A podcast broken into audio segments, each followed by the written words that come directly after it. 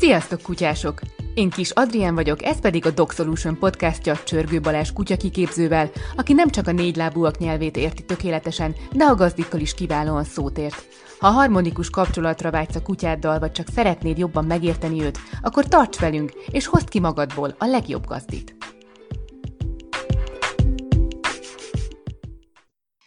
Sziasztok, köszöntünk mindenkit! A mai alkalommal megint olyan témákkal megyünk tovább, amit titeket, gazdikat a leginkább érdekel a mi kis mini felmérésünk alapján.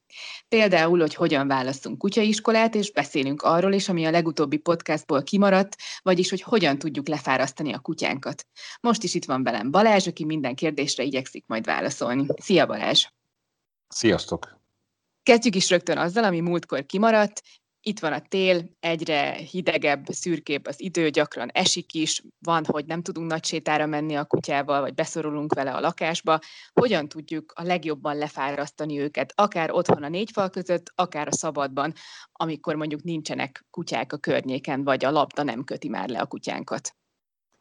Nos igen, most igazából avval kezdeném, hogy a kiskutyánkat egy kis tanítással, meg gyakorlással igazából jobban le tudjuk fárasztani, mint hogyha ha kutyapajtásokkal rohangászik, vagy, vagy kirándulunk éppen. Ez pont azért van, mert, mert a tanulás során, meg a gyakorlás során ugye koncentrál a kiskutyánk egyrészt a feladatra, másrészt ránk, és a koncentráció az, az remek lehetőség arra, hogy lefárasztjuk a kiskutyánkat. Pont ezt akartam kérdezni, hogy melyik típusú aktivitás fárasztja le jobban a kutyánkat, a, a fizikai vagy a mentális, tehát akkor erre tulajdonképpen válaszoltál is, mert akkor a mentális ezek szerint. Igen, igen, igen, igen. Nem tudok pontos adatot erre, de a tapasztalata az, hogy, hogy egy kis gyakorlással baromi jól le lehet fárasztani a kiskutyánkat. És azt hiszem erről már beszéltünk is egyébként, hogy, hogy a, a sétáknak is úgy kéne kinéznie alapesetben, hogy nem arról szól, hogy a kiskutyánkat elengedjük, és akkor játszon a többiekkel, vagy szaglászon, és foglalja el magát, hanem hogy van benne egy jó nagy adag közös, közös akció, meg közös, közös élmény, amit leginkább úgy tudunk elérni, hogy játszunk, tanítunk a kutyánknak bármit, vagy, vagy akár labdázunk, hogyha a labdás a kiskutyánk, és erre tényleg érdemes odafigyelni. Hogyha most a, arról beszélünk, hogyha kint vagyunk a kutyánkkal, akkor miért érdemes így csinálni? Gondolj bele, nem így szoktuk sétáltatni a kutyánkat, hogy, hogy arra is figyelünk, hogy ennek a jó része az, az egy ilyen közös akció legyen. Én mindig azt mondom egyébként ilyen emberi példával élve, hogy hogyha a kutyát sétáltatok úgy, hogy én bandukolok, és, és a kiskutyám meg elfoglalja magát, akár a mezőn, akár pedig más kutyákkal, az olyan, mint hogyha a párommal én mondjuk rendszeresen mennék színházba, de ezt úgy tennénk, hogy, hogy elindulunk, hogy megyünk színházba, és akkor mondjuk ő megy a zörkénybe, én meg megyek a Radnótiba, és aztán miután mindenki megnézte az előadását, utána találkozunk, és együtt hazamegyünk. Szóval hogy ezt érzed, hogy ez így nem az igazi, hanem hogy ez így legyen együtt, szóval egy előadásra menjünk el együtt, és, és ezt közösen élvezzük. Bent a lakásban ugyanez a helyzet, szóval, hogy, hogyha bármit csinálok a kutyámmal, meg tanítom, meg gyakorlok vele, akkor biztos, hogy el fog fáradni. És az, hogy mit gyakorlok vele, meg mit töltök neki, az igazából mindegy is. Az a lényeg, hogy ezt, ezt egyrészt nagyon jó kedvűen csináljuk, szóval ez, ez ne egy ilyen monoton valami legyen, hanem ez egy ilyen akciódús, meg pörgős elfoglaltság legyen, és jutalomfalattal, dicsérettel, labdával, játékkal, bármivel jutalmazzam a kutyámat az elért eredményekért. És az, hogy mit tanítok neki, az tényleg, az tényleg csak a fantáziánkra lesz bízva. És rengeteg hétköznapi tárgyat fel tudok használni annak érdekében, hogy a kiskutyámat otthon a lakásban, akár egy kicsi kis nappaliban rá tudjam venni egy kis közös akciózásra. Gondolj csak bele, hogy mondjuk az agility ez egy, egy fontos elem, mondjuk a slalom. Nyilván nem fogok én le rúdakat lerakosgatni a nappalim közepére, de ezt néhány, néhány műanyag PET palackkal mondjuk, amit kirakok sorba, abból már tudok ezt slalompályát csinálni, és jutalomfalattal végig csalom a kutyámat, és nagyon megjutalmazom, amikor éppen kerülgeti. És ez csak egy, egy példa, de akár egy ugróakadályt is csinálhatok egy partrisnyelből, meg, meg két cégből, akár, vagy, vagy két puff, meg egy pokrót segítségével egy, egy, egy kúszószerű kis tárgyat kialakítani, ami alatt átcsalom a kis kutyámat egyrészt bátrabb is lesz, hogy bemer menni egy ilyen szűkebb helyre, és ezáltal ugye a, az önbizalma is feljön. kettő meg tényleg egy remek feladat, de, de így igazából bármit csinálhatok vele. De láttam például YouTube videókon, hogy így az előszoba ajtajába raktak ki WC papír gurigából ugró akadályt. És azt nyilván ezt is így a fokozatosság elvén, elvét követve, először csak egy sor gurigát ugrott át a kiskutya, aztán amikor az már baromi jól ment, akkor felraktak még egy sort belőle, akkor már azt is átugrott, és, és, és így tovább. Ugye nem történik sérülés, hogyha esetleg érinti, vagy leveri, mert mert puha WC papír gurigákról van szó, nem üti meg semmiért, és tényleg, tényleg remekül el lehet szórakozni így a lakásban. Ezek nagyon jók, ezek a konkrét példák, mert én azért azt látom, hogy nagyon sokan megrekednek ennél az ültetés, fektetés, pacsi kombónál, ennél tovább így nem, nem látnak, és, és sokan ezt már unják, vagy a kutya már tudja, hogy ezek tök jó példák voltak, hogy ilyenek lehet feldobni. Én például a kutyámat, hogyha nem a lakásban gyakorlok vele, hanem kint a szabadban, ő nem egy nagy labdás kutya például, tehát havonta egyszer-kétszer játszik el a labdával, egyébként nem nagyon, én őt ilyen padokra szoktam felugráltatni, meg vannak ilyen akadályok, amiket, amiket átugrik, de ez például tök jó volt nekem is újdonság, hogy, hogy itthon ezeket tök egyszerű, minden háztartásban megtalálható dolgokból, hogy lehet megcsinálni. De hogy ezen kívül mondjuk, hogy, hogy ültetés, fektetés, ezen kívül még mit lehet velük gyakorolni? Tényleg bármit, de azt azért ne felejtsük el, hogy hogy azért ennek is vannak fokozatai, szóval érdemes azért úgy nekiállni ennek a dolognak, hogy, hogy először le tudom ültetni a kiskutyámat, meg le tudom fektetni, meg tanítom neki a fektetést, meg az ültetést, meg esetleg lábmeletkövetést, meg az, hogy bármit tudjak neki tanítani, első lépésként például nagyszerű, hogyha a kezemet követi. Szóval először csak érdemes azt is megtenni egy kezdő kiskutyának, hogy hogyha követed a kezem kezemet a, a kis fejecskéddel, meg az orroddal, akkor azért egy jutalom jár. Nyilván jutalom van a kezembe, és akkor úgy vezetem meg. És ha már szépen tudom vezetni esetleg, és követi a kezemet, onnan már tényleg csak egy mozdulat, hogy mondjuk egy forgást megtanítsak, megtanítsak a kutyámnak. Hogyha már az is nagyon jól megy, akkor akár egy hempergést, ugyanaz lesz, hogy így a, a kezemet fogja követni.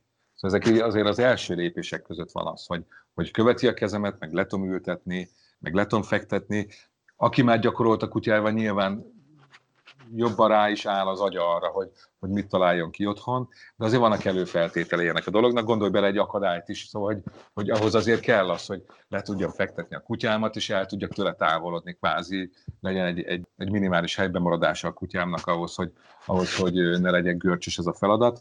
Mondtad ezt a helyben maradást. A helyben maradás az mennyire számít mentális feladatnak? Mert azért itt is koncentrálnia kell a kutyának.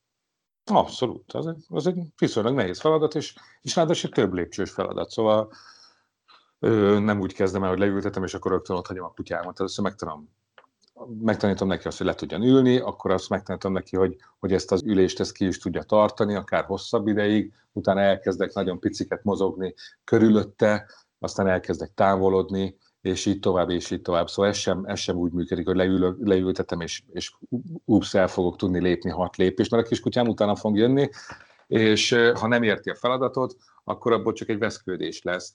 Szóval ezt csak azért mondom el, hogy érdemes, nem szabad azért ezekre az alapengedelmes feladatokra úgy, úgy gondolni, hogy ezek, ezek valami unalmas dolgok, amiket ki is hagyhatunk, mert tényleg sokkal egyszerűbb lesz az életünk. De nyilván, aki már mondjuk járt kutyaiskolába, vagy tanítgatta a kutyáját, hasonló dolgokra, annak sokkal könnyebb lesz egy új trükköt bevetni. És ha már itt tartunk, hogy a lakásban dolgozunk, ne felejtsük majd el, hogy a, a, az ügyességi feladatok mellett mondjuk a keresés például egy olyan, olyan játék, ami tökéletesen lefárasztja a kiskutyámat, szellemileg is, meg, meg fizikailag is. És nem, nem kellenek hozzá nagy terek, hanem ezt tényleg egy szobában el lehet kezdeni, és aztán mondjuk ki lehet terjeszteni más szobákra, egy kis kutyával, hogyha nem szereti a játékokat, labdákat, akkor ezt végezhetem jutalomfalattal is otthon a lakásban. Ez hogy néz ki egyébként ez a keresős feladat, hogy megmutatok neki valamit, megszagoltatok vele valamit, és akkor utána ezt elrejtem valahova, és mondom neki, hogy keresd? Aha, igen. Így néz ki a vége. De, de ugye ez is piciben kezdődik el. Én sokkal jobban szeretem, hogyha ha valami zsákmányt, valami játékot, labdát, bármit keres a kiskutyám, a lakásba, és azt nyilván azt úgy fogom csinálni, hogy itt is ugye arról beszélek, hogy már kutyámat ott tudom hagyni, szóval leültetem mondjuk, és akkor kis labdáját kezembe veszem, és egy nagyon egyértelmű helyre, kicsit távolabb tőle, kiteszem. Mondjuk egy sarokba, de ő látja, látja azt, azt hogy én odaviszem, hogy leteszem, visszamegyek a kiskutyámhoz, és akkor valamilyen vezényszót, amit használni szeretnék, szimat, vagy keresd, vagy bármi, vagy hol a labda, bármi kitalálhatok, avval megpróbálom rávenni, hogy oda menjen a labdához, és hogyha ha ő elindul a labda felé és felveszi, akkor nagyon-nagyon megdicsérem. És nyilván ezt egy párszor megismétlem a kutyámmal, és ezt ő meg fogja érteni, hogy mi a játék lényege, és azután ezt picit, picit mindig emelve a tétet, bonyolítom. És aztán, amikor már tényleg tökéletesen tudja, hogy mi a feladat, és ő ezt élvezi, akkor már bonyolultabb helyekre is el tudom lejteni, vagy egy másik helységbe esetleg. És ez, ez mondjuk egy baromi jó időtöltés egy esős szombat délutánon, hogy egy picit kerestetem a kutyámat, és garantáltan utána kipurcanva fog aludni a helyén elégedetten. És ezt olyan kutyáknál is lehet játszani, akik nem ennyire labdaőrültek? Vagy az hát ő esetben érdemesebb ott, jutalomfalatra váltani? Igen, ott, ott lehet jutalomfalattal dolgozni. Persze, ugyanazt csinálom, nem a labdát fogom kitenni, hanem a jutalomfalatot fogom kitenni, és aztán arra küldöm rá a kiskutyámat. Én azt szoktam javasolni, hogy hobbi, hobbi gazdik azért mondjuk utcán, vagy parkban, vagy ilyen helyeken jutalomfalattal, meg élelemmel ne próbáljanak keresést tanítani, mert, mert azért beleesetnek abba a hibába, hogy a kutya folyamatosan élemet fog keresni, és hogyha az élem megtagadással, meg a felelősség gondjaik vannak, akkor az itt hatványozottabb belőle tud jönni. Nyilván sportkutyások azok, meg uh, szolgálati kutyákat is képeznek jutalomfalattal nyomkivetésre, de az egész más szituáció. Szóval így maradjunk a hobbi kutyáknál. Én nem szoktam javasolni, hogy, hogy utcán élelem legyen a, a kereséstárgya, de hogyha ezt csak a lakásban csinálom, és ez csak ott történik, és ezt lent nem folytatom ezt a viselkedést, és lent egyébként a, az élelem megtalálását azt én tiltom konzekvensen a kutyámnál, akkor ez nem fog zavart okozni az ő fejében. Lakásban lehet jutalomfalatot keresni, utcán meg nem. És mennyire javaslod kezdőgazdiknak a klikker használatát? Tehát ahhoz kell valamilyen előismeret, vagy, vagy tulajdonképpen bárki tudja alkalmazni? Bárki tudja alkalmazni, a, a klikker az egy remek eszköz. Most így nem mennék bele abba, hogy mert ebből tényleg rengeteg szakirodalom van, meg nagyon sok anyagot lehet találni a, a klikkerről. Azt kell róla tudni, hogy, hogy tényleg igazából bármit meg tudok klikkerre tanítani a kutyámnak. A leginkább az egy, hogyha valamihez hasonlítanom kell, akkor ez egy ilyen hideg-meleg játék hideg nélkül. Az a nagyon jó a klikkerben, hogy kvázi gondolatolvasás történik. Szóval én kitalálok valamit, és akkor szépen rávezetem a kiskutyámat lépésre lépésre, hogy mit szeretnék az ő spontán viselkedéseink keresztül, hogy mit szeretnék elérni. Ennek is az első lépése az az, hogy bekondicionáljuk a, a klikkernek a hangját, társítunk hozzá mindig egy pozitív élményt jutalomfalat segítségével, és a kiskutyánk azt tudni fogja azt, hogy ezután a hang után mindig jön jutalom és amikor ebben már van cselekvés, akkor minden klik után tudja, hogy jó teljesített, és ezért jutalomfalatot fog kapni, és nagyon-nagyon motiváltak tudnak lenni a, a klikkeres tanítás során. És ha jól tudunk klikkerezni, akkor tényleg megint csak az internetet segítségül hívva, nem érdek ötlet áll a rendelkezésünkre. Vannak ilyen klasszikusok egyébként, hogy amik ilyen majdnem minden klikkeres leírásban vagy videóban ott vannak a szégyeld magad feladat például, amikor a kiskutya így a, két mancsát ráteszi az órára, vagy csak az egyiket akár, vagy így két mancsa közé dugja az órát, mint valóban szégyelné magát. Vagy a lelövés az egy ilyen klasszik feladat, amikor, amikor ilyen pisztolyt utánozva a kezünkkel rálövünk a kutyánkra, és ő pedig eldől és, és a haláltusáját vívja.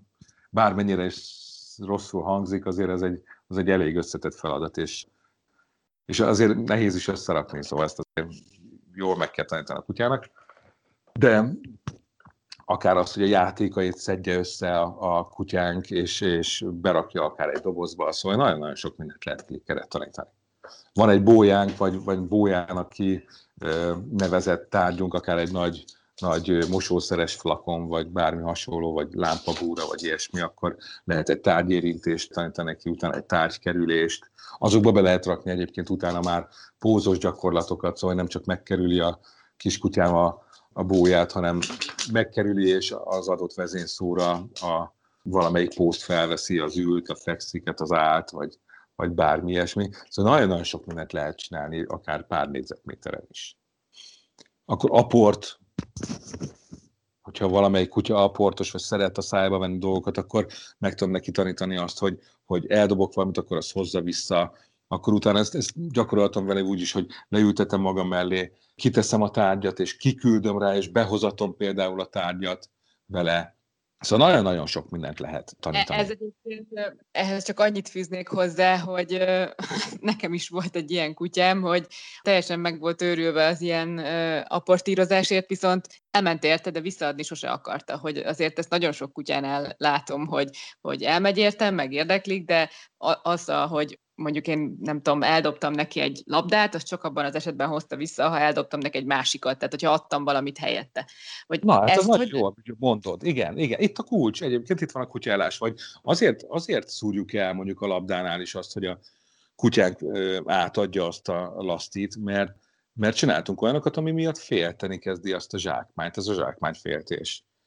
Hogyha el akarom tőle venni, nyilván ő ezt nem fogadja túl jól, akkor kialakulhat benne az, hogy nem, nem jön oda, meg így tart egy távolságot, és csak futkározik körülöttünk, és, és nem lehet tőle elszedni a labdát. Nyilván rosszul tanítottuk, hogyha jól tanítjuk meg neki, akkor nagyon készségesen át fogja adni. Hogyha neki az lesz a következtetése, hogyha átadja, akkor rögtön kap érte. Teszem azt még egy labdát. Szóval célszerű két labdával dolgozni. Ugye eldobom a kiskutyámnak a labdát, vagy a tárgyatok, mindegy, de a labda a, a legjobb mondjuk erre a célra, mert, mert két egyforma tárgyal érdemes dolgozni. Eldobom neki, megfogja, elkezdem hívni, és amikor a közelemben van, akkor előveszem a másikat. És azt nyilván mozgatom is egy kicsit, hogy az érdekesebb legyen neki, mint ami a szájában van, mert az egy passzív zsákmány, ami nála van, és én egy aktív zsákmányt ajánlok fel neki. És amint lejti, eldobom neki rögtön azt, ami a kezemben van. Az ugye egy aktív, amiért lehet szaladni. És ugyanezt megismétlem vele többször. És a kiskutyánk nem fogja félteni, örömmel fogja visszahozni, hogy kaphasson megint csak egy, egy, egy újabb labdát, ráadásul ami repül, és el lehet kapni. Szóval, hogy az átadással itt van a, a dolgunk, hogy jól tanítsuk meg. De akár jutalomfalattal is megtaníthatom a lakásba, hogyha eldobok neki valamit, és nem két egyforma tárgyam van, de eldobok neki valamit, mondjuk a játékát, és akkor hívom be, és amikor azt szeretném, hogy átadja, azt, azt azért jutalmat ajánlok fel. És akkor megtanulja, hogy ha ő átadom, vagy egy valamilyen vezényszóra azt elengedem, akár egy erezdre, vagy tedd le, vagy, vagy kérem, vagy bármi, azért mindig jár jutalom. Szóval mindent tanítunk a kutyánknak. És akkor, akkor sokkal garantáltabb a siker. Mennyire érdemes annak utána nézni, hogy az adott fajtájú kutyánkat mire tenyésztették, illetve hát jobb esetben azt gondolom, hogy ezt tudja a gazdi, tehát, hogy neki dedikált feladatokat gyakorolnánk vele, tehát teszem azt, hogy mondjuk a border collie azok ilyen híresen jók a, a, az agility-ben, és akkor velük ilyen agility típusú feladatokat gyakorolunk, nem tudom, egy tacskónál, ami meg egy ilyen kotorékebb, hogy, hogy vele mit lehet gyakoroltatni az ásást, vagy, vagy, vagy hogy, tehát mik ezek a, vannak ilyen fajta specifikus feladatok? Hát például a keresésben nagyon, nagyon aktívan részt fog venni a kis tacskónk, hogyha nekünk olyanunk van. Ugye arra is találtuk ki, hogy, hogy szagoljon ki koterékot, nyilván menjen be, és ott, ott hozza ki, aki ott lakik, de tacsival is. De egyébként a, a klikker az például ezért nagyszerű, hogy, hogy klikkerrel minden kutyafajtának, vagy minden kutyának tudok tanítani bármi. De egyébként nem csak kutyáknak, hanem mindenféle állatot be lehet klikkelni, meg lehet klikkerrel tanítani. Hál' Istennek a, a, a filmipar is régen még ugye kényszerrel dolgozott, úgy értékel az adott eredményt egy, egy állatnál, hogy kötözték, meg elgáncsolták, meg mindenféle baromságot találtak ki. Most meg már, amióta pozitív eszközökkel dolgozunk, meg pozitív megerősítéssel, rájöttek, hogy minden állatot be lehet klikkelni. Szóval, és erre a YouTube-on is találunk anyagot, szóval fogsz találni egilitiző, ilyen kis akadályokon keresztül menő patkányokat, meg egereket. De akár egy galambot is be lehet, vagy egy tyúkot, bárkit be lehet klikkelni mert, mert eszik, lát, meg hal, akkor, akkor az klikkelhető. És tényleg bármit meg lehet tanítani. Ezen a tyúkon megmondom őszintén meglepődtem picit, viszont a jó hír az, hogy úgy tűnik lényegében csak a fantáziánk és a leleményességünk szabhatárt annak, hogy otthon is gyakorolni tudjunk a kutyánkkal, teljesen egyszerű minden háztartásban megtalálható tárgyak segítségével. Ha pedig éppen nincs ötletünk, akkor ott van a YouTube, ahonnan számtalan inspirációt meríthetünk, és ha már itt tartunk, akkor nézzetek szét a Dog Solution YouTube csatornáján is, ahol további hasznos tippeket és trükköket is találhattok. És egyébként nem tudom, hogy erre lehet-e válaszolni, nyilván ez nagyon-nagyon nagy mértékben függ a, az adott kutyától, meg a személyiségétől, a kutyafajtától, rengeteg mindentől, hogy mennyi ideig lehet vele ilyeneket gyakorolni, tehát mi az az időtartam, amíg mondjuk még tud figyelni? Hát ez változó. Nyilván az elején minden, minden kutya picit tud csak koncentrálni, aztán minél nagyobb a gyakorlata, annál többet lehet vele gyakorolni. Nem érdemes sokat sokat dolgozni a kiskutyával. A kutyaiskolai foglalkozás is úgy néz ki egy tanfolyam elején, hogy pici munka, és akkor el vannak engedve a kiskutyák, hogy játszanak meg, hogy szaladgáljanak, aztán megint dolgozunk egy picit, de így összességében hogyha így összeadod mondjuk, mondjuk az óra munkával töltött időtartamát, az ilyen nem fog kijönni a legelején még ilyen 20-25 percnél többre. Aztán nyilván a tanfolyam vége felé meg már szinte pihenés nélkül végig tudják gyakorolni a, kutyák meg a gazdáik a, az egész órát, azért, mert hozzászoktak és megtanultak koncentrálni. De az elején például mindig csak picit, és ne várjuk meg azt, hogy a kutyánk az ráúdjon egy adott feladatra, és, és már ne legyen olyan lelke. Szóval akkor hagyjuk abban mindig a játékot, amikor, amikor még azt látjuk, hogy, hogy kellőképpen motivált a kiskutyánk. Mondhatnék a szakszavakat, amiket nem szoktam, Egyébként inger specifikus kimerülésnek hívják azt, amikor már így hagyom a kutyámat, át, átment azon a határon, amikor már kevésbé érdekli akár egy labda, akár a jutalomfalat. Ezt, ezt nem várjuk meg sosem. Szóval mindig a csúcson hagyjuk abba. A másik ilyen téma, amit a kommentelők nagyon gyakran írtak, hogy beszélgessünk róla, ezek a kutyaiskolák voltak. Erről már többször beszéltünk, illetve több adásban is felmerült, hogy a mai modern kutyák és gazdik sokszor olyan kihívások előtt állnak, amiket nem biztos, hogy egyedül meg tudnak oldani, vagy amihez szakértőre van szükség, az viszont egyáltalán nem mindegy, hogy milyen kutyaiskolát választunk. Mik a leggyakoribb hibák, amit ezzel kapcsolatban elkövethetünk, és milyen szempontok alapján érdemes kutyaiskolát választani? Ami nekem a személyes tapasztalatom az az, hogy általában úgy választ mindenki kutyaiskolát, hogy mi van közel a lakhelyéhez.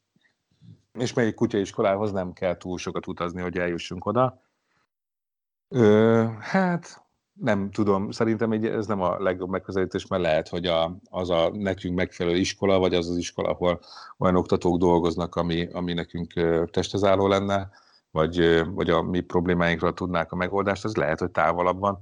Szóval én azt javaslom, hogy, hogy, hogy ez a szempont, ez ne legyen szempont, hogy közel legyen a kutyaiskola. Ráadásul azért az iskolák többnyire nem a város szívében vannak, hanem, hanem vagy a város szélén, vagy hogyha mondjuk Budapestre gondolok, akkor, a, akkor Budapest környéki ö, városokban ö, valahol kint, ahol zavartanul lehet, lehet kutyázni. Ez, ez egy ilyen nagyon fontos szempont általában, szóval ez mindig prioritás, hogy közel legyen. Hm? Nem biztos, hogy a, az a súly, ami nekünk jó lesz, az közel van. Kettő, amit érdemes, szóval, hogy, hogy nyilván ajánlásra szoktak jönni az emberek, mit tudom, a haverjaim ide jártak, vagy az ismerősöm ide járt. Ez tök jó, de azért, azért érdemes ennek egy kicsit utána szagolni. Szóval, hogyha kivállal, vagy ha hallottunk egy kutyaiskoláról, amiről többen azt mondták, hogy jó, vagy jó ott a képzés, akkor oda el lehet menni, egy jó kutyaiskolába be fogják engedni a gazdit, akár kutya nélkül jön, és csak érdeklődik, és meg szeretne nézni egy órát, akkor úgy gondolom, hogy ez egy tökéletesen teljesíthető elvárás, meg, meg ezt, ezt megengedi szerintem mindenki, hogy végignézzenek egy órát. Érdemes azt megnézni, hogy hogyan dolgoznak, milyen, milyen a hangulat az órán, szóval, hogy nem feszenge a többi gazdi, meg, meg hogy érzik magukat a kutyák, mennyire tudják kezelni a helyzeteket a, a, az oktatók, ez egy fontos szempont, legyenek kérdéseink, ezt érdemes mondjuk otthon felkészülni, összeírom, hogy, hogy miket szeretnénk megkérdezni.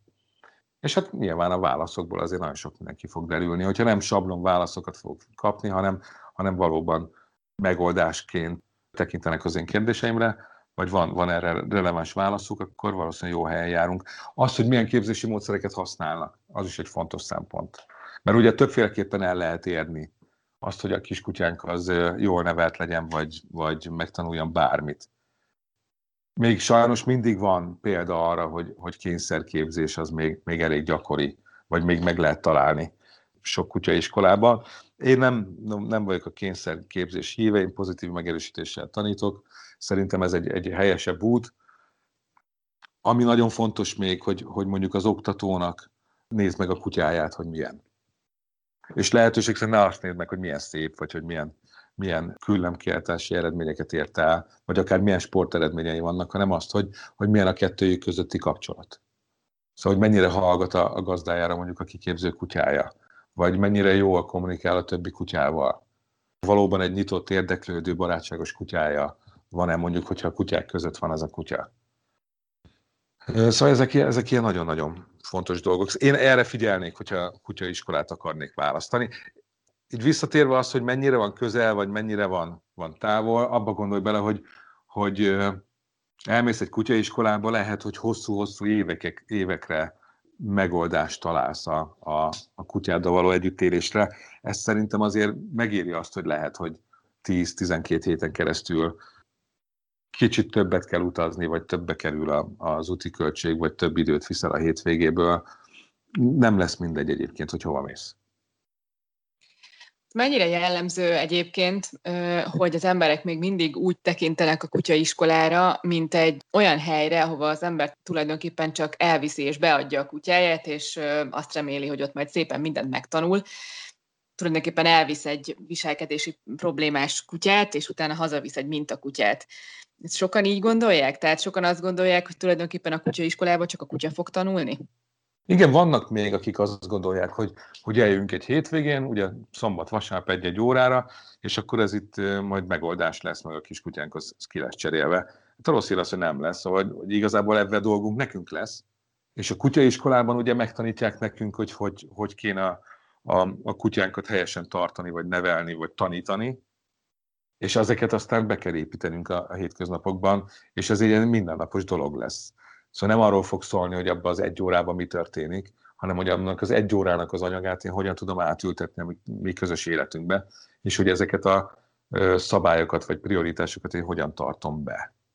Picit olyan egyébként, nagyon sokan gondolják azt, hogy csak az órán kell dolgozni a kutyával, vagy, vagy mondjuk itt szelektálnak a, a dolgok között, hogy hát én nem szeretném ezt csinálni, meg, meg arra nekem meg nem lesz időm, meg az igazából nem is tudom, szóval milyen kifogáskeresés van.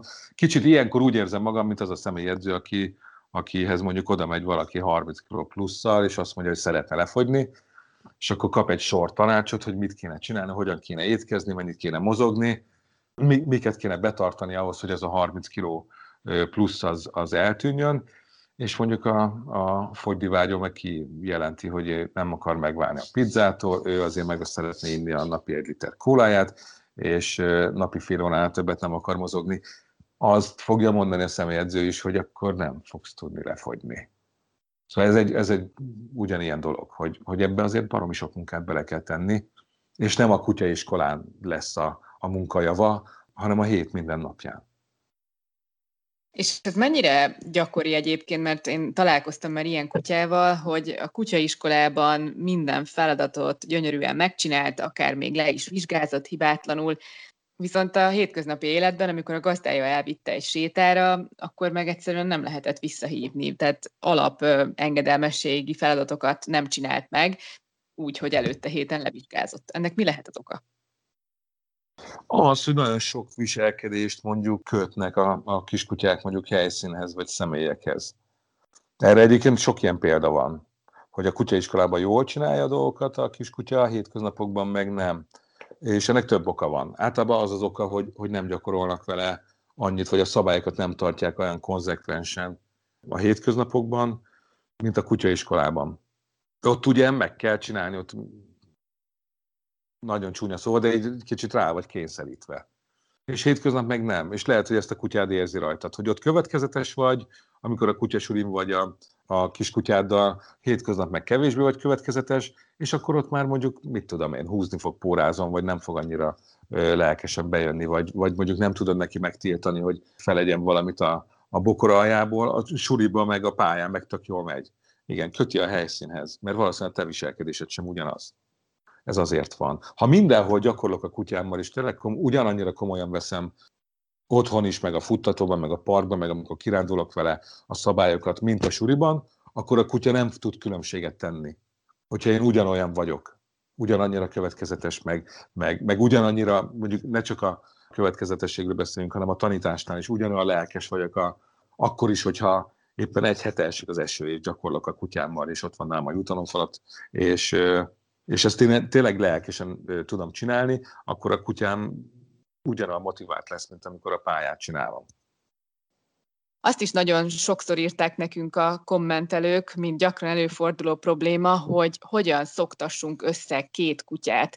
Milyen problémák szoktak felmerülni akkor, hogyha mondjuk egy meglévő kutyánk mellé örökbe fogadunk egyet, vagy esetleg kölyökként magunkhoz vesztük. Egyáltalán kell-e, hogy bármilyen probléma felmerüljön? Hát optimális esetben nem feltétlenül fog probléma felmerülni. Akkor, hogyha jó viszonyban vagyok a kutyámmal, és tudom őt irányítani, akkor én behozhatok hozzá bármit. A gyerek kapcsán már azért beszéltünk erről, hogyha a kutyám kézben van, és, és jó viszonyban vagyok vele, és, és tudom őt irányítani, meg meg is tudok neki tiltani dolgokat, meg, meg valóban tudok rá hatni, és hallgat rám, akkor én behozhatok hozzá egy gyereket, nem fog történni semmi. Ha gondjaink vannak egymással, és nem hallgat rám a kutyám, akkor ott, akkor ott lehetnek különböző problémák. Az összeszoktatással ugyanaz a helyzet, hogy hogyha ha az én kutyámmal rendben vagyok, akkor behozhatok hozzá bárkit, és nem, nem lesz gond. Az én kutyáimhoz behozhatok macskát, meg, meg papagájt, meg bármit, nem fog hozzányúlni semmelyik, mert nem fog neki megengedni. Egyébként, sőt, a, a Fanta az még együtt élt, nekem volt vadászgörényem, és, és a vadászgörényem előbb volt, mint a, a Fanta, sőt, akkor még volt egy másik nagy benga fehér retrieverem, ő szegényke már nem él, és így ott volt a vadászgörény, és így kezit csókolom, hát ő is a családtagja. Nem volt ebből gond. Nyilván, hogyha a kutyámat nem tudom letiltani a, a kerítésnél a másik őrjöngéséről, meg, meg, meg macskaűzésről, meg egymásról, akkor fokozottan előjöhetnek problémák. Megint csak az van tényleg, hogy, hogyha ha, ha jóba vagyok vele, akkor, akkor nincs, nincs akadálya semminek. De nyilván össze De... kell szoktatni, meg a másik kutya félhet, lehet, hogy inkább a másik kutyának kell az én, én jól kézben tartott, jól nevelt kutyámat megszoknia, ez pedig így idővel jönni fog. De azért beszéltünk már arról egy másik podcastban, hogy ugye nincs olyan, hogy a kutya hálás, mert hogy nem tud hálát érezni, de féltékeny az tud lenni. Tehát, hogy azért ezt gyakran lehet látni, hogy mondjuk már akár csak egy séta alkalmával, hogy vannak olyan kutyák, akik nem annyira jól viselik, hogyha mondjuk a gazdája egy másik kutyát megsimogat. Mi történik akkor, hogyha behozunk a családba egy új kutyát, hogy ez is a, tulajdonképpen a gazdag kutya viszonyára vezethető vissza egy az egyben? Persze, mindig, de egyébként jó, hogy mondtad ezt a féltékenységet, mert ez megint egy ilyen antropomorf megközelítés nem féltékenységre érdemes asszociálni, meg gondolni, hanem, hanem versenyhelyzetre. Azt tudni kell, hogy ahol két kutya van, ott versenyhelyzet fog kialakulni. És a versengés tárgya bármi lehet. Lehet a versengés tárgya egy labda, élelem, másik kutya, a te figyelmed, egy fekhely, egy bármi. És kettő között lesz, lesz emiatt valamiféle versenyhelyzet. És ezt kell tudnod majd kezelni. De ez nem féltékenység kvázi. De igen, én foglalkozom egy kutyámmal, vagy egy kutyával, akkor az én kutyámnak az fel fogja kelteni a, az érdeklődését, ő is, ő is oda fog jönni. Azt gondolnám, hogy ez féltékenység. Nem, igazából az van, hogy, hogy elkezd versenyezni avval a kutyával, akivel foglalkozom, elkezd versenyezni vele az én figyelmemért. De hogyha ugye ezen nem labdázunk több kutyával, mert ott is egy versenyhelyzet alakul ki. Vagy gondolj csak abba, hogy élelem van elszorva valahol, és megtalálja több kutya. Ott is rögtön egy versenyhelyzet alakul ki, mindenki meg akarja szerezni.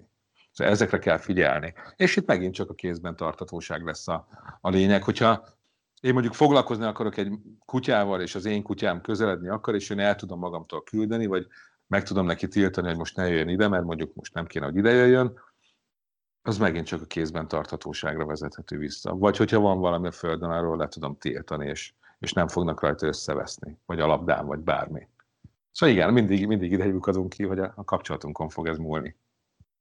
Egyébként erre a rivalizálásra van egy vicces sztorim, hogy nekem gyerekkoromban volt egy magyar vizslám, nagymamáméknak meg volt egy puliuk, akiket nagyon-nagyon ritkán elhoztak hozzánk, a, a vizsla, az, az, amikor ott voltunk nagymamáméknál, akkor mindig azzal kezdte a, a, megér, a látogatást, hogy az egész vizét szerencsétlen pulinak megitta, és a puli, amikor tényleg évente egyszer-kétszer elhozták hozzánk, akkor ő is akart inni a vizslának a vizéből, és hát a, az Alex szerintem addig nem ment el a tája mellől, ameddig az utolsó cseppig ki nem itta, és látszott rajta, hogy abszolút nem szomjas már, szóval nem azért iszta meg, ő is egy ilyen érdekes, érdekes dolog igen, voltak. Hogy ez... ő, volt, ő volt a dominánsebb egyed, igen, a rátermettebb, és bement, és, és elfogyasztotta a vizét. A másik, meg gondolom, ebben nem mert nagyon beleszólni, és ő végignézte, hogy, hogy a, a kollega elfogyasztja az egészet. Igen. Olyan nem fordulhat elő, attól függetlenül, hogy nekem jó a kutyával a viszonyom, hogy két annyira eltérő személyiségű vagy habitusú kutyám van, hogy egyszerűen nem jönnek ki egymással, mert az egyik sok a másiknak, mondjuk az egyik egy ilyen nagyon izgága, szeleburdi, a másik az egy ilyen nyugodt, higgadt, tehát ilyen van, hogy nem passzol össze két kutya? Akár még hogy? akkor is, hogyha ugyanabban a fajtából valók. Hogyne, hogyne, sőt, szerintem ez a gyakoribb, amikor, amikor két kutya nem passzol, mint amikor két kutya passzol. Nyilván erre mondjuk a több, gaz, több kutyás gazdik rá tudnak cáfolni, de, de sokszor előfordul. Sőt, hát nálam is így van, hogy három kutyám van, és mind a három teljesen különböző. Nyilván arra figyelek, hogy egyik sem menjen a másik agyára. Zápor például hajlamos, hajlamos a, a Fanta agyára menni, mert, mert így kiskorában így a Fanta nem nagyon berzenkedett az ellen, hogy ő pofátlan kölyökként bármit megengedhet magának, és egy kicsit így elvesztette a renomét, ezt nyilván nekem kell, nekem kell irányítani. Szóval, hogy amikor azt látom a Fantán, hogy most már neki ez egy kicsit sok, hogy a, az titán az, az nagyon sokat pörög körülötte, akkor nyilván elküldöm a kutyámat, hogy nem engedem neki, hogy szétcsesztesse. Meg aztán van egy barom érzékeny kutyám, aki így a másik kettőtől is teljesen különböző. Ő Fantával így el van, meg így piciket játszogat, de egyébként így nem, nem kompatibilis senkivel nagyon, mert mindenki többen van majrézva ott is arra kell figyelni, hogy a más kutyák ne legyenek neki sok, és őt nyilván, nyilván nem terhelem avval, hogy, hogy, hogy engedem a többi kutyának, hogy sok legyen neki. Csak annyit, amennyi neki még komfortos. De hát ugye megint csak az, hogy ezt én irányítom. Mindent tudunk kell irányítani.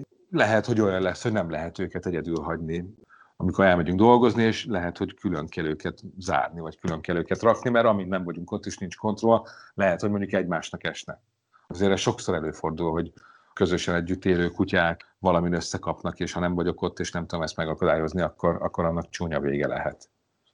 És mi a helyzet akkor, hogyha van egy öregedő kutyánk, és amellé hozunk egy kölyköt? Ezt is nagyon gyakran szoktam hallani, hogy azt mondják, hogy a, az öreg kutya tulajdonképpen depresszióba esik emiatt. Hogy ez tényleg hát, így van? Lehet így? Hát lehet az is, igen, hogy neki ez nem lesz egy túl optimális helyzet, hogyha egy fiatal kutya, egy pörgős fiatal, aktív kutya beront a kis nyugodt, nyugodt nyugdíjas éveibe, de az ellenkezőre is van példa, hogy, hogy idősebb kutyákat egy fiatalabb új kutya az felráz, és új, új energiákkal tölti meg. Szóval ez tényleg azon fog múlni, hogy, hogy hogy jön neki egymással. Erre is nagyon, tényleg rengeteg példa van, hogy már, már ilyen kis nyugdíjas volt, ilyen kis lassúcska, aztán jött egy új kutya, és húzza magával, és, és tök jó haverok, és sokkal pörgősebb lesz az idősebb kutya. Szóval erre is ugyanannyi, ugyanannyi esélyünk van.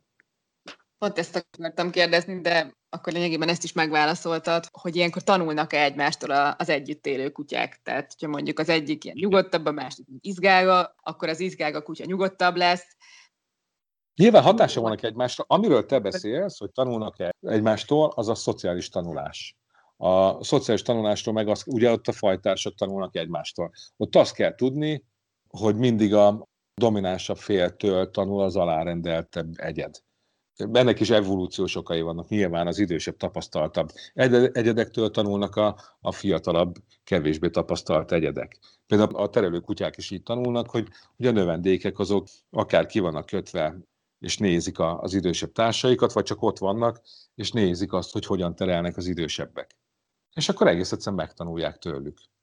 Szóval a szociális tanulás az működik. Az a, a városi kutyázásnál, meg az ilyen hobbi kutyázásnál az a rossz hír, hogy hát nem feltétlenül a jó dolgokat fogják eltanulni egymástól, meg a társa, hanem inkább, igen, igen, igen. Szóval most nem, nem, tényleg nem ilyen ilyen dolgokat tanulnak, hogy hogy kell terelni, mert ez tényleg ilyen, ilyen fú, nagyon jó hangzik.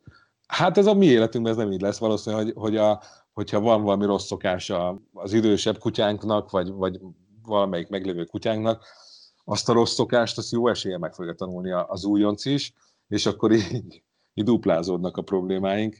De ez működik, ez ott van. De a jó viselkedés, kutyám... szóval benne van az, hogy a jó viselkedést is meg tudják tanulni egymástól, szóval, szóval ne lássuk annyira feketén, a, feketén az életünket. Igen, az én kutyám az például abszolút nem ásott, és volt egy-két ilyen kutya haverja, akik ezért meg voltak őrülve, és időnként ő is elkezdi, pedig előtte sose csinál. Aha, aha, aha, igen. Rájött, hogy ez tök jó móka. Igen, na ilyenekkel lesz tele az életünk jó eséllyel. A macskára visszatérve egyébként, mert mondtad, hogy a te kutyáidhoz bármilyen állatot bevihetnél, nem nyúlnának hozzá. Azért én gyakran látom ilyen mindenféle kutyás Facebook csoportokba, hogy amikor hirdetnek egy örökbefogadható kutyát, akkor általában azt oda szokták írni, vagy a gazdi jelölteknek az az egyik első kérdés, hogy mennyire macska kompatibilis. Vagy akkor ez, akkor ez, ezzel, ezzel mi történik? Tehát, hogy ezzel mi van? Tehát, hogyha van mondjuk egy, egy vizsla, akit örökbe akarnak adni, aki egy nagyon erős zsákmányösztöne van, és minden macskát megkerget, azt se lehetetlen összeszoktatni egy macskával, csak valami keménykezű tapasztaltabb gaztira van szükség hozzá? Hát igen, nem is a keménykezőség lesz a lényeg, hanem a következetesség, meg a, meg a, a szakértelem, hogy ezt hogy csinálom. Nyilván egy, egy nagyon macskás kutyát is le tudok szoktatni arra, hogy ne üzze meg, ez tényleg csak kézben tartatóság kérdése. Meg aztán olyan is van egyébként, hogy kutyák együtt élnek macskával, és azok tök jól megvannak együtt, de az a kutya mondjuk idegen macskára meg ugyanúgy bekapcsol és elkezdi űzni. És mondjuk a gazdája nem tudja neki megtiltani. Szóval ilyen is rendszeresen van. Meg aztán olyan kutyák is vannak, akik így nem nagyon érdeklődnek macskák iránt, meg más, más állatok iránt, és tök békésen el vannak bárkivel. Erre is van példa. De van olyan, hogy, hogy, hogy alapvetően nem csinálna semmit, de mondjuk egy, egy, egy rohanó macska, szóval egy, egy nyugodt, passzív macska mondjuk nem várt ki belőle semmit, agressziót, meg nem akar tőle semmit, és tényleg el vannak egy, egymás mellett. Viszont, hogyha az a macska mondjuk elkezd menekülni, arra a kutya bekapcsol, nyilván ez a zsákmesszerző arra kapcsol be a mozgásra, a gyors mozgásra, és akkor ott meg egész másképpen viselkedik a kutya. Szóval itt is azért sok, sok aspektusa van ennek a dolognak, meg sok rétege van. De vannak kifejezetten olyan kutyák, akik így tök jól kijönnek macskákkal. Ha össze akarok szoktani kutyát meg macskát, és mondjuk annyira, annyira nem értek hozzá, de mondjuk ez nekem ilyen, ilyen fontos szempont, akkor ezeket, ezt érdemes úgy csinálni, mind a két jószág az kölyök. És akkor is sokkal könnyebb lesz. Mert ott még érdeklődőkbek, meg kíváncsibbak, meg azért félénkebbek is, és, és sokkal könnyebben megy az összeszoktatás, mint amikor már felnőttek, és egy, egy ilyen teljesen kialakult karakterük van. Szóval kölyökkorban tényleg könnyű. De semmi sem lehetetlen, szóval tényleg macska gyilkos kutyákat gyönyörűen le tudunk szoktatni arra, hogy ne macskázzanak. Úgy is, hogy már tényleg, már rengeteg jó tapasztalatuk volt, idézőjelben jó tapasztalatuk a, a macska elkapással, meló kérdése. De simán, simán elérhető, hogy ne.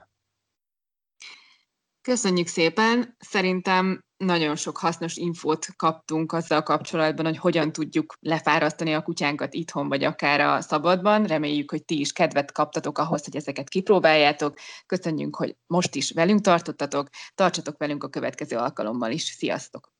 Sziasztok!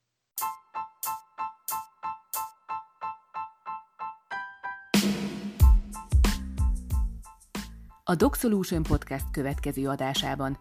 Jönnek az ünnepek, és velük együtt számtalan kihívás a kutyásoknak. Vannak ebek, akik jelöléssel üdvözlik a fenyőfát, mások megdésmálják a szaloncukrot, vagy megrágják a díszeket. Beszélünk arról, hogy hogyan tudjuk mindezt elkerülni, és szó lesz arról is, hogy mi a legjobb ajándék a kutyánknak. Tartsatok velünk a karácsonyi külön kiadásban is, kutyázzunk együtt!